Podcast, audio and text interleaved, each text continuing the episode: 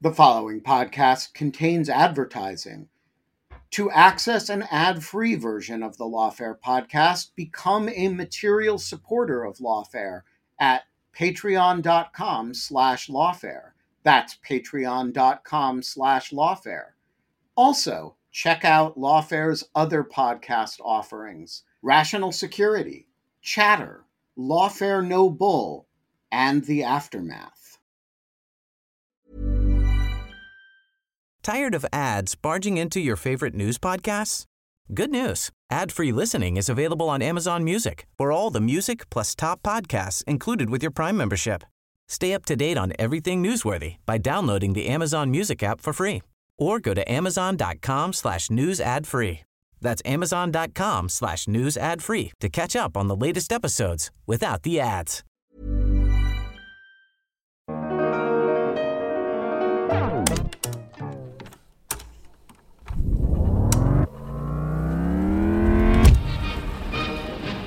I'm Benjamin Pollack with an episode from the Lawfare Archive for July 30th, 2022.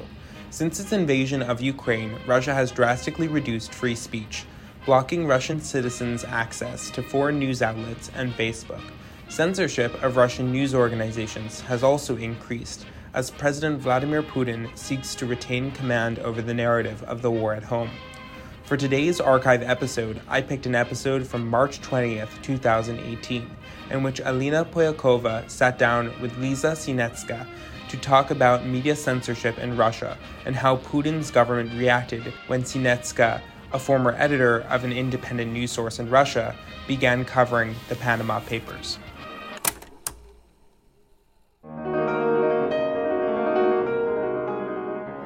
Alina Polyakova, and you're listening to the Russia series on the Lawfare podcast, March 20th, 2018. Joining me on the podcast is Liza Osetinskaya, an independent Russian journalist and founder of The Bell, a new news site to help us all understand the real Russia today. Before launching The Bell, Liza worked for many years in Moscow as editor in chief of Russian Forbes and RBC, an independent Russian media organization. She experienced firsthand the Kremlin's clampdown on independent media in her country.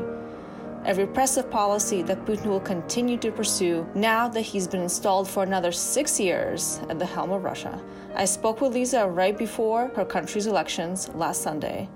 It's the Lawfare Podcast, episode 293 Liza Osetinskaya on journalistic freedom under Putin. So, you know, for those for those of our uh, listeners who you know don't know about the Russian media space and the role you played in it, can you tell us a little bit more about what you did in Moscow until 2016? RBC was a tiny newswire in uh, 1995 when I first time joined this company as a news reporter. So I went to economic faculty of university, but in my view, it was incredibly boring science. so I decided to become a journalist and found this job. So then I made a lot of various steps that finally brought me to Vedomosti newspaper that was established by Financial Times and Wall Street Journal together. Very unique case for, for the world was that happened only in Russia. And I built my entire journalism career in this newspaper. With this newspaper, grew up from energy reporter to editor in chief, and then I moved to digital side. I spent overall 12 years with the newspaper before I moved to Forbes Russia. It was also a very popular magazine, and it still mm-hmm. exists even under these tough conditions. And then I worked about three years as editor in chief of Forbes magazine, and then I was invited to restructure operations at this RBC company that grew up in a huge media let's say, business news empire. And that was a fascinating job. It was very challenging. I oversaw all editorial operations from newswire to print and print magazine and print newspaper. And I joined the company in 2014, and it was a very tough year for journalism and free press in Russia because there was a time when Russia started invaded Crimea and then invaded east of Ukraine and started actually fighting with the West uh, because I think um, ideologically it was not a conflict with Ukraine, but was a conflict with the United States and Ukrainian territory, mm-hmm. or at least an ideological conflict. And most of independent journalists who were able to work in Russia till that time, most of independent journalists were considered by Kremlin, by authorities, as not as independent but as uh, representatives of anti-state power, confronting power wherever it came from. And there was a time when the government started working against foreign ownership in media industry and finally it was banned in 2015 that's how foreign shareholders had to leave their assets in Russia. This was part of this foreign agents law.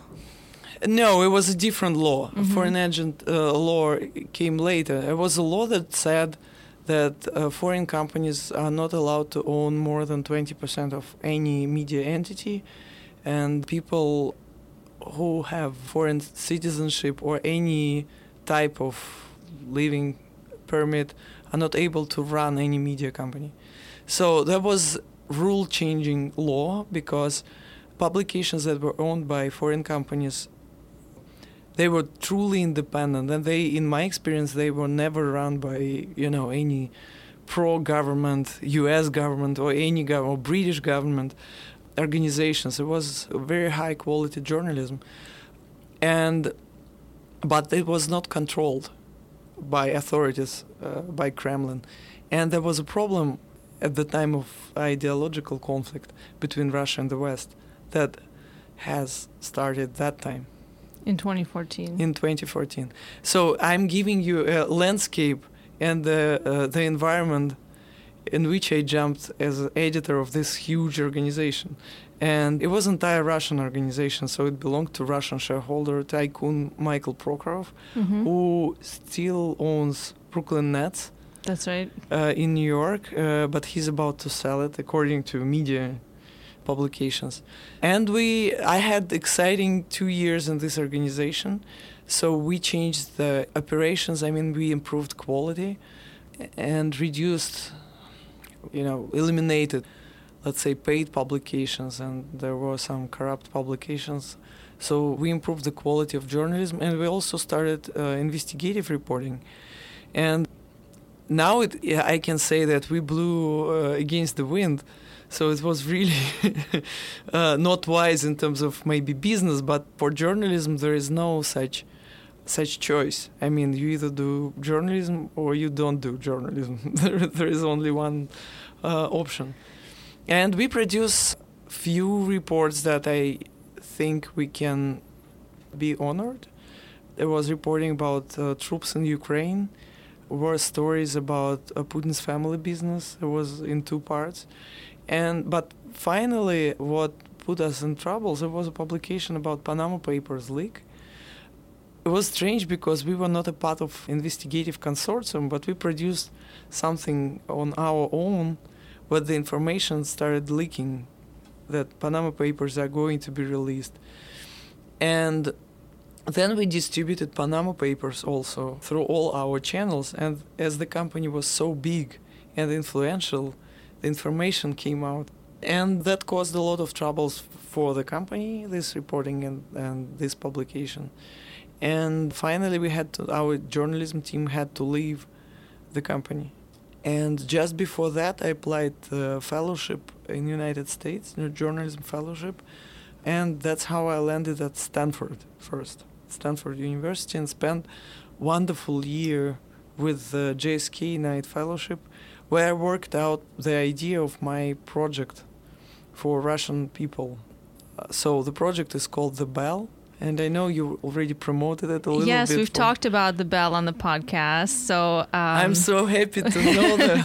Thank you. We're bearing the lead a little bit here because you, of course, are the founder of this, I think, newest independent Russian publication that is reporting news on Russia, from Russia, and about Russia. Exactly. So, uh, how we started the bell. So for me, it was important that despite of this conflict with the West and obvious confrontation with the West, it was important for me that there are still global minded, westernized or easternized Russians who want to live uh, in alignment with the world and who definitely get the benefits from integration and globalization. And this is a whole generation that grew up in 2000 or in the end of 90s.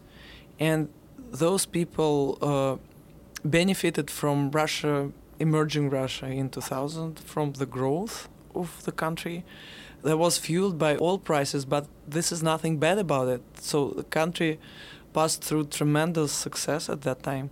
But those people, they they didn't disappear and they're still here, but they feel completely lost. And the mission of the Bell is to become a thought partner for them, to give them a tool and uh, opportunity to live in alignment, uh, in information, at least information alignment with the world, to provide information from the world to them and from them to the world. This is like I'm talking about more about mission statement, of course, because when you do it in practice on everyday basis, there are a lot of you know fluctuation from the the tunnel, but we are trying. You brought up a few interesting themes that I think we should dig into a little bit more. One, um, you know, I should mention that RBC did some really hard hitting investigative reporting when it came to the conflict in Ukraine. And you talked about it a little bit but certainly it was it was quite dangerous to report on the presence of Russian soldiers or little little green men, so to say, in the Ukrainian conflict, because clearly the the government line at the time and still remains this way is that there were no Russian soldiers in, in eastern Ukraine. So independent journalists, especially Russian independent journalists, are reporting on this. I think put themselves at risk. Was that the sense that you had when you were working on these stories that this was reporting on this was a life risk that you were willing to take at the time and your staff was willing to take at the time? I think it was more risky for the company than for journalists because journalists were in some way protected by the organization they worked for. And uh, they always could say, like, we are working f- because our editorial team decided to focus on this issue. So the question basically you're asking me about how Russian censorship is working. And it works different from places where censorship is legal. In Russia it's not allowed by constitution and it doesn't exist in direct way. This is very indirect. There is a lot of pressure on journalists. But sometimes government doesn't know that journalists work on certain issue and you approach them let's say after you collected some information. So you use your sources it's the same way like it works in free world. The difference is then it comes to a publication and it comes to the editor. In some cases when the message is really dangerous and the editorial board understands the sensitivity of the issue then it depends on the editorial board how strong it is and how close the board will report to management. Because this is always a trade-off between management and and the editorial and you, you can observe it in you know in American movies like The Post the genius mm-hmm. the genius film that tells the story about relationships between editorial and managerial part. And in the movie the owner let's say took the positive side it's hard under pressure to take a positive side in Russia for mm-hmm. owners and the managers.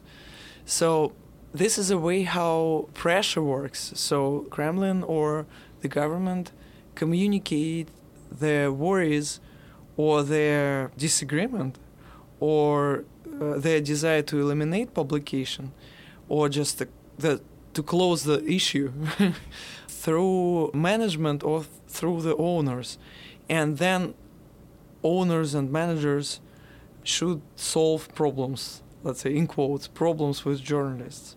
But sometimes it comes after publications. That's how it happened with publications about russian troops in ukraine. So the troubles came after publication. Mm-hmm. so of course authorities some people in in power were pissed by the publication and we knew that. But we were able to publish it.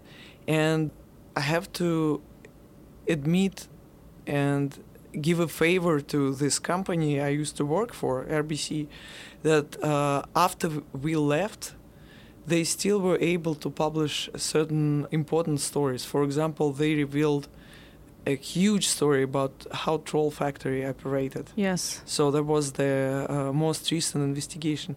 I wouldn't say they were able to produce those stories often on regular basis, and what I'm worrying about that there are fewer and fewer such publications in established media, what we call like established, stable, traditional media that dominate on Russian media landscape. So most of those investigations and important stories come from small startups, niche publications, or sometimes even bloggers. I mean, you talked about the expression of government pressure specifically on media, independent media companies and publications in Russia. But how, you know, I guess I'm asking the question because here we do hear of reports of journalists being harassed. Um, very recently, there were reports of uh, a journalist being attacked in Russia, uh, Tanya Felgenhauer. Oh, yeah. Um, and we hear these stories, I think, often um, in the West. But when you're in it, when you're there and you're engaged in reporting and running the editorial of a major organization, independent organization, how do you feel that pressure? Do you feel the pressure or the, the kinds of threats because these things are happening around you? Or is it that we hear about these cases here and it seems like a regular occurrence, but in fact, it's not when you're there? First, the higher position you have, the more pressure you have. Say, in well organized media, the most of the pressure comes at management or at senior editor. And their goal is not to let this pressure to go down to specific uh, right, to editors be, to be the buffer. Yeah to be a buffer yeah to be a moderator to be a smart person who sends different messages to the team because you cannot limit journalists on their work. The moment you limit your journalists with their work this is no journalism anymore. Because most journalists they're the tuners you know? They try to follow this signal. They try to understand where to collect this information uh, what what are the trends where to go you know what to listen. And they do exactly the same in the company. So at the moment they understand it's something unfair they stop working and they start following this rumors trends and so on and so forth so the good editor is the editor who doesn't leak all these mm. uh, troubles to his or her team. But there are also another story, the second story, when it, it comes to physical aggression of some illegal groups or threats or, or this is another situation it's very hard to manage especially if you work or you create small organization or you work for a small organization and basically the story about Tatiana Felgenhauer shows that there is no protection even in big organization because there is lack of security. There are, there were two bodyguards. Well, they didn't understand uh, at the moment what that there is a trouble, that the guy is strange, and so on. So uh, there were cases. It's it's hard to judge for me how specific those cases are for Russia compared to other, I would say, tough places for journalism compared to Turkey or China. Mm-hmm. I think there is something similar in situations in, w- with our countries. It's very ha- hard to protect your journalists from that because it's random. You cannot have a bodyguard for everyone. And uh, also, there is a I think what generates and what leads to increase of these cases, number of these cases, I think this is atmosphere of hate that is produced by mainstream TV channels that set up certain tone of voice in regard of independent journalists and people who disagree with mainstream politics and this is very scary trend because this propaganda activates the worst people and the worst ideas. It, it wakes up the things that normally are not normal. Hmm. Uh, instead of saying, listen, guys, this is not normal, uh, we shouldn't do that, it promotes the whole bunch of dark toolkits. So yeah, Zhanna Nemtsova, I think shortly after her father's death, wrote this really compelling article where she basically said that it was propaganda that she blamed for the death of her father in some ways because it created this environment, this atmosphere, Atmosphere of hate. hate. Exactly. Exactly. But this is the same about Tatiana Felgenhauer, and this is the same about other people because, I mean, every society has certain amount of mentally unstable people. The question is what signals you, you send to majority of population saying this is acceptable and this is this is not. Let's say if the government or people officials stand for you know protecting independent journalism as an institution that's something completely different they would set the rule this is our healthy institution we should you know protect this but this is nothing uh, about that in uh, modern russia so i agree with Rana. that's a problem Tired of ads barging into your favorite news podcasts? Good news. Ad-free listening is available on Amazon Music for all the music plus top podcasts included with your Prime membership. Stay up to date on everything newsworthy by downloading the Amazon Music app for free or go to amazon.com slash news ad free. That's amazon.com slash news ad free to catch up on the latest episodes without the ads. This show is sponsored by BetterHelp. If I could offer you an extra hour a day in your life, what would you do with it? Would you go for a run? Would you sleep in? Would you read? Would you go hang out with a friend? A lot of us spend time wishing we had more time. You actually can create more time for yourself. It's by figuring out what's important to you, making that a priority, and that is where therapy can help you. It can help you find out what matters to you so you can do more of it and less of the things that you don't care about but you actually waste a lot of time on. Therapy is a great way to prioritize what's important to you, to focus on what matters and dismiss the trivial. It's a great way to learn how to set boundaries and how to develop coping skills. It can help you be the best version of yourself. And it isn't just for those who've experienced major traumas. If you're thinking of starting therapy, why not try BetterHelp? It's entirely online. It's designed to be convenient and flexible. You can make it work with your schedule. All you do is you fill out a brief questionnaire and you get matched with a licensed therapist, and you can switch therapists at any time for no additional charge. Learn to make time for what makes you happy with BetterHelp. Visit betterhelp.com slash lawfare today to get 10% off your first month. That's betterhelp, H-E-L-P, dot com slash lawfare. Could your political views make you the target of cybercrime, identity theft, stalking, or even violence?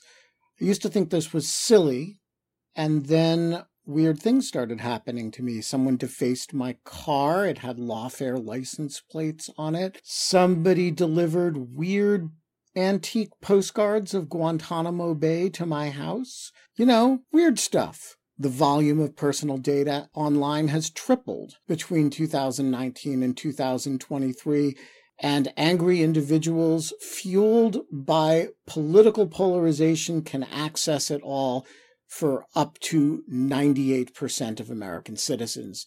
And I was one of them.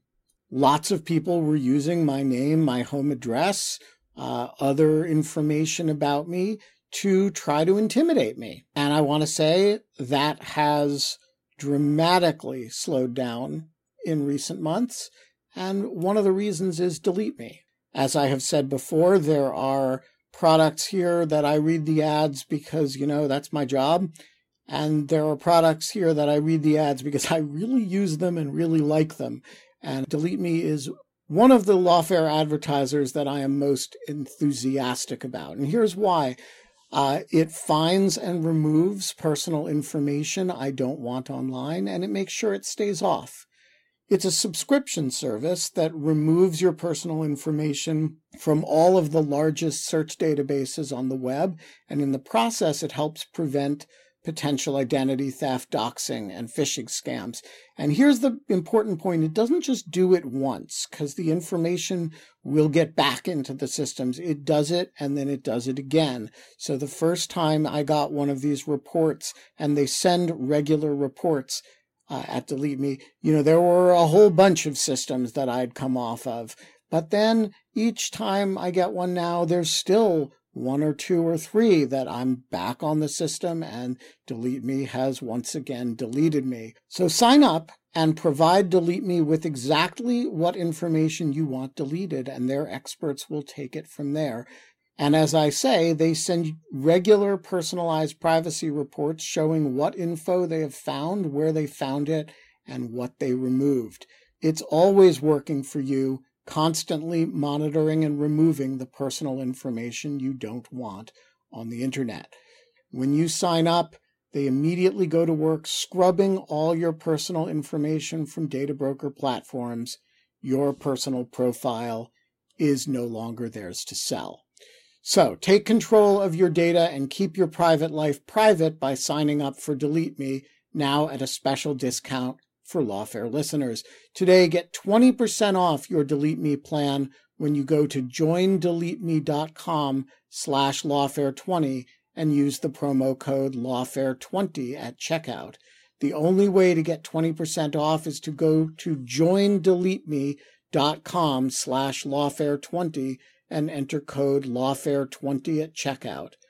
That's joindeleteme.com slash lawfare20, code lawfare20.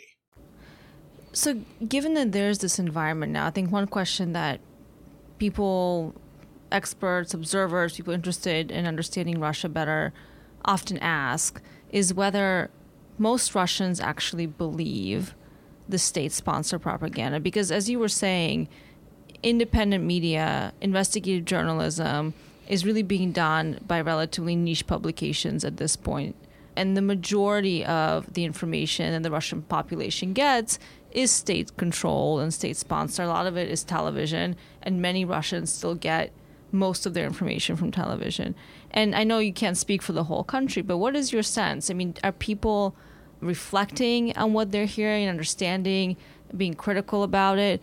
Or is it really the fact that society is being transformed through this propaganda machine that the government has first and foremost aimed at its own population? That's interesting that I don't have straightforward and simple answer. uh, unfortunately, the answer is more complex. Yes, some of the people heavily influenced by propaganda, heavily. They are dependent on propaganda and they are fueled by propaganda. And I think they are already obsessed with that and they they are addicted but from another point of view this is very important number you have to know the audience of youtube in russia is over 50 million people. And does that have a population of 110 uh, population million? is uh, 147 internet access so i think 70 plus million have internet access overall. And they're heavy internet users, including like my parents who use internet for uh, searching for medicine mm-hmm. uh, or some simple things to buy, including heavy users who are addicted with Facebook or something of Contact. But why this number is important? Another important number is that uh, one of Alexei Navalny uh, video investigations was watched by 30 almost 30 million people. Yeah. You're referring so to this investigation about Medvedev. It was about Medvedev. I'm not judging about fact checking in this story. I'm not judging I'm not you know, discussing the importance of the story. And I'm not discussing even person of Alexei Navalny. I just want to say, don't tell me there is no press freedom in, in, in the country where 30 million people were able to watch investigation about prime minister, corrupt, uh, let's say, supposedly corrupted prime minister of the country, and it still exists on YouTube. So I'm just thinking that both government and older generation missed part of the audience and part of the population of, mm-hmm. of their own country. I think none of them understands younger generation and what's the language the younger generation speaks between each other. And also there are enormous amount of other bloggers whose name are like kamikaze, mm-hmm. Nimage, whatever that means.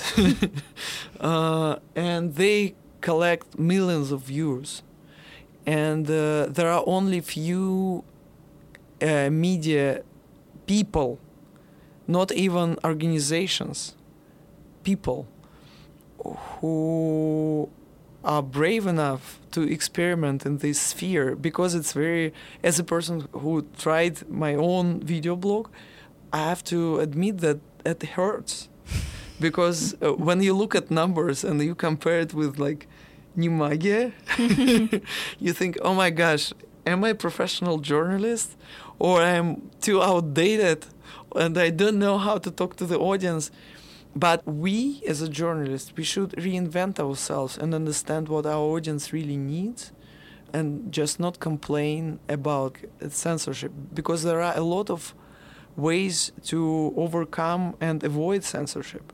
I mean, there, there, there are social media, mm-hmm. there is VK, uh, Vkontakte, uh, Vkontakte uh, like a Russian version of Facebook. Mm-hmm. There is Instagram that has also a lot of uh, like millions of users. There is YouTube and so on and so forth, and we don't know what comes next. What is the next big thing? The whole Silicon Valley is just thinking every yes. day about what comes the next. Right. And post Snapchat. Post Snapchat, exactly. And until we have YouTube free in Russia, this is one story. When and if, and I hope it will not happen. It's shut down. That's a problem. It does seem like very recently, in the last few months, the regime, the Kremlin, has woken up to the danger posed by these new media you're talking about. There's been, I think, a concerted effort to control the internet, which is proving to be difficult to do. But on the other hand, you know, there's recent moves by the government to try to shut down Navalny's YouTube channel do you think that comes from a certain recognition or anxiety on the part of the government that they missed this audience and that this generation that should be you know this Putinist generation because they grew up primarily under Putin is actually getting away from them? Uh, I'm not talking only about Navalny because sometimes you can find some protesting movies and videos even in these bloggers' stories because sometimes they protest against the mayor or governor or insane actions taken by the government with something very specific. Or sometimes there are thousands of people who you know protest against building construction or whatever. So so i think it those attempts to to be a moderator in the web show a fear mm-hmm. of the government that they are losing control over population because it was so simple between 2000 and let's say 2008 when you just make television a little louder and and you and you get more you know more followers or you have bigger percentage uh, voting for certain you know governor or the president uh, so I think one great example where you're talking about how these viral YouTube videos become an expression of people's grievances about the regime is um, the video that came out recently in January that showed these young Russian cadets in the airport transport school doing a spoof of uh, Satisfaction, which was this electronic video by a famous DJ. And then what happened next? Set the context for this and why did it become so viral? Someone from local authorities or this institution authority or cadet, you know, The, the ca- academy. yeah. academy decided just to exclude them from this academy to punish them for this small actually funny video clipping and what happened instead of that teenagers in other organizations started supporting them doing the same video. And then teenagers in the sports schools started supporting them. And then middle-aged people started supporting them. And then two not very fancy looking ladies in their late 60s started supporting them. And by And supporting them, they started producing their own. and own started producing them yeah the same the same short video. And finally what this academy should do to stop just stop it and they just gave up and also um, there are some examples of the same type reaction of the of the power in more serious cases. For example, have you heard about this medical doctor Misyurina case? Hmm. She's a hematologist and she was accused in a patient death, but it was obviously unfair decision. Prosecutors started case against her, criminal case, and she was sent to jail at some point for two years. But she was known as outstanding doctor, and she started in the particular hospital. She started a bone marrow transportation department that is very important in Russia because there is lack of this surgery so that people and it started with journalism and we we basically we granted the journalist who started this story to make it first time public and just uh, meticulously explained what happened and that it was unfair and there were not enough evidence that she made mistake because she just made a simple punction of the bone marrow.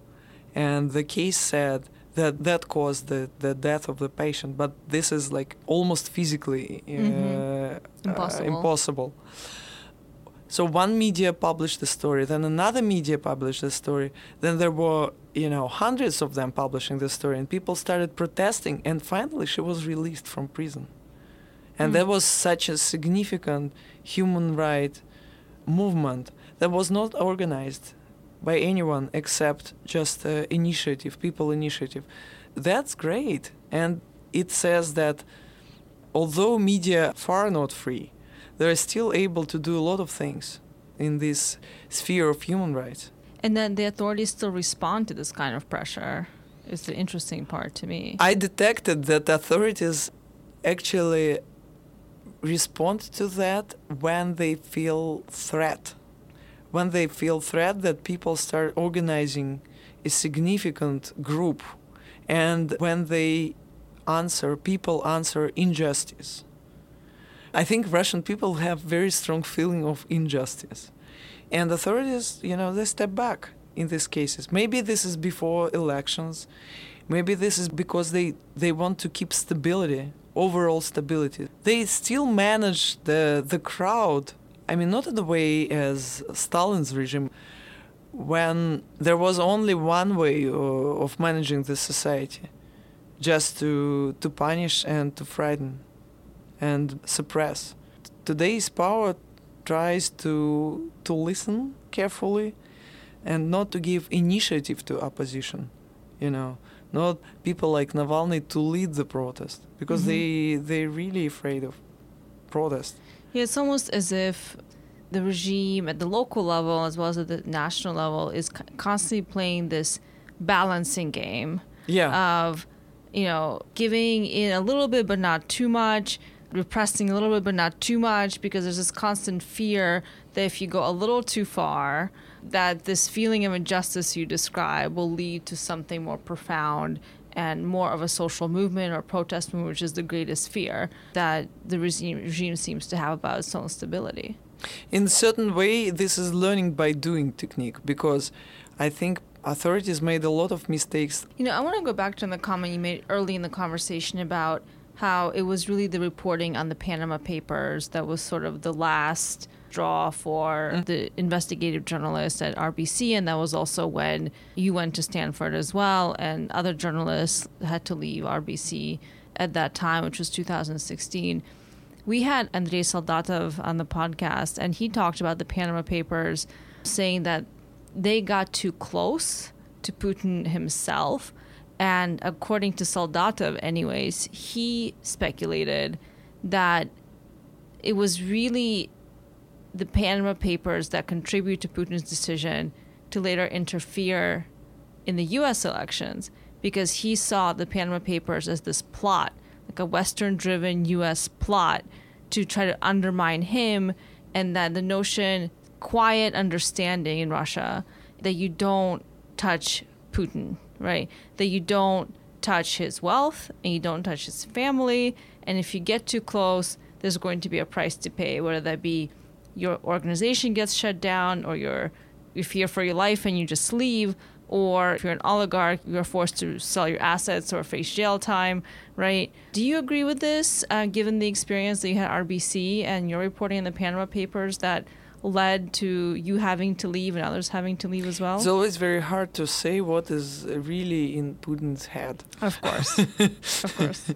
So that's why I try not to state that I know exactly why. I wish I would know. But I have opinion that first the administration not only Putin but administration like people around Putin too considered Panama Papers as a punch against Putin personally. It was not for them it was not a story about President of Azerbaijan, Prime Minister of Iceland, for them, it was clear focus on Putin. Also, I think in, in their impression, this storage of information only could be leaked with the help of the government. Any government, I don't know which government, but they don't believe in uh, traditional old fashioned journalism. They don't believe in thorough, meticulous digging into numbers, facts and so on and so forth. They only believe in leak. Another thing is that they might think there was a certain state finance behind some organizations that released Panama Papers. This is a, a red flag for the Kremlin. So they immediately connect money that came from the state with journalism that they don't consider as independent mm-hmm. institution mm-hmm. at all and they put it together. Uh, they have a script of foreign government affecting personally Putin. Mm-hmm. That's the first thing that I'm trying to explain. I, am not saying I know exactly what happened, but I, I'm trying to explain the mindset. This is a way how they could think.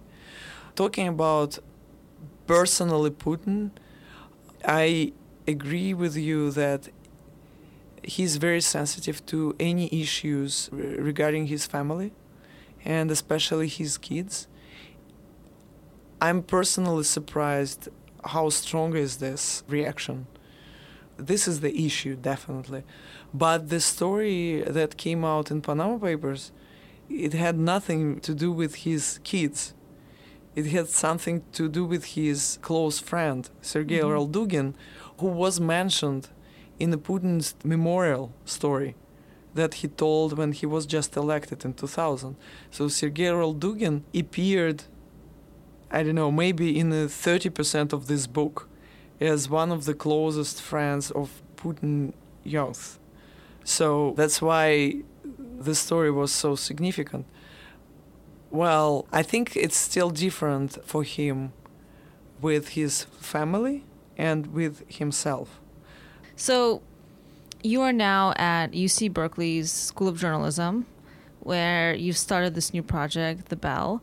Why did you decide to start it from the United States? So who are you trying to reach with this new news source? Well, there are some uh, obvious reasons. First, English is the only foreign language I speak. I don't know German, or I don't know Japanese, or I don't know Chinese. Then, United States is a very comfortable destination in terms of doing business, and Silicon Valley is also a place where you can learn a lot. So Bay Area is uh, a place where it's worth to spend certain part of your life. And also I saw a lot of interest of Russian people coming to Silicon Valley to learn about technology, about both uh, technology as a technology and technology of doing business, how to invent new things, how to develop startups, how to understand your customers. This is very entrepreneurial place. Unfortunately, this flow has reduced with visa situation, but it, it gives a lot of opportunities for media to provide this information. So what I'm trying to do, besides many other things with the Bell, is to fulfill this gap of information gap that appeared from uh, confrontation between Russia and the West. Also, I think there is a historical high of interest to Russian matters, Russia related matters in the United States. So if you search Google, uh, look at Google Analytics and put Russia, you analyze the statistic, you, you just see the graph, it's very you know sharp increase in this interest. And I think this is a very right place and right time to be, especially in for a journalist to observe these changes. And we are trying to pick the most important things that happened in Russia previous week and to summarize it in a way in which Western and global audience can consume it.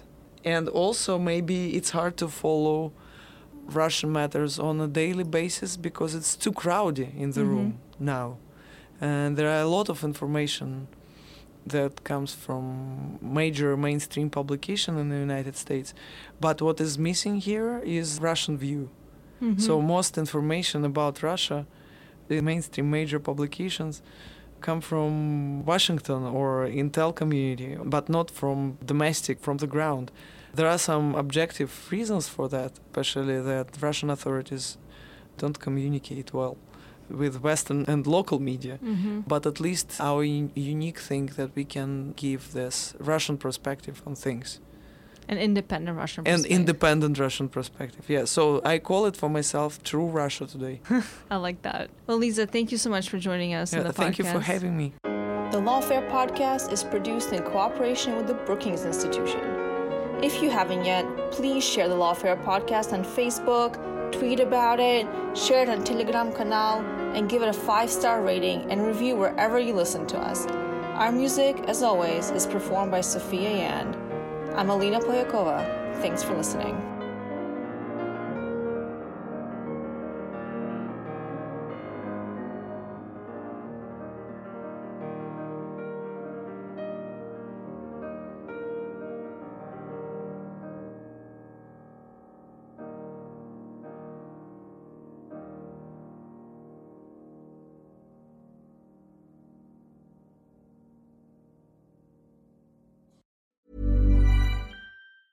Tired of ads barging into your favorite news podcasts? Good news. Ad-free listening is available on Amazon Music for all the music plus top podcasts included with your Prime membership. Stay up to date on everything newsworthy by downloading the Amazon Music app for free or go to amazon.com slash news ad free. That's amazon.com slash news ad free to catch up on the latest episodes without the ads.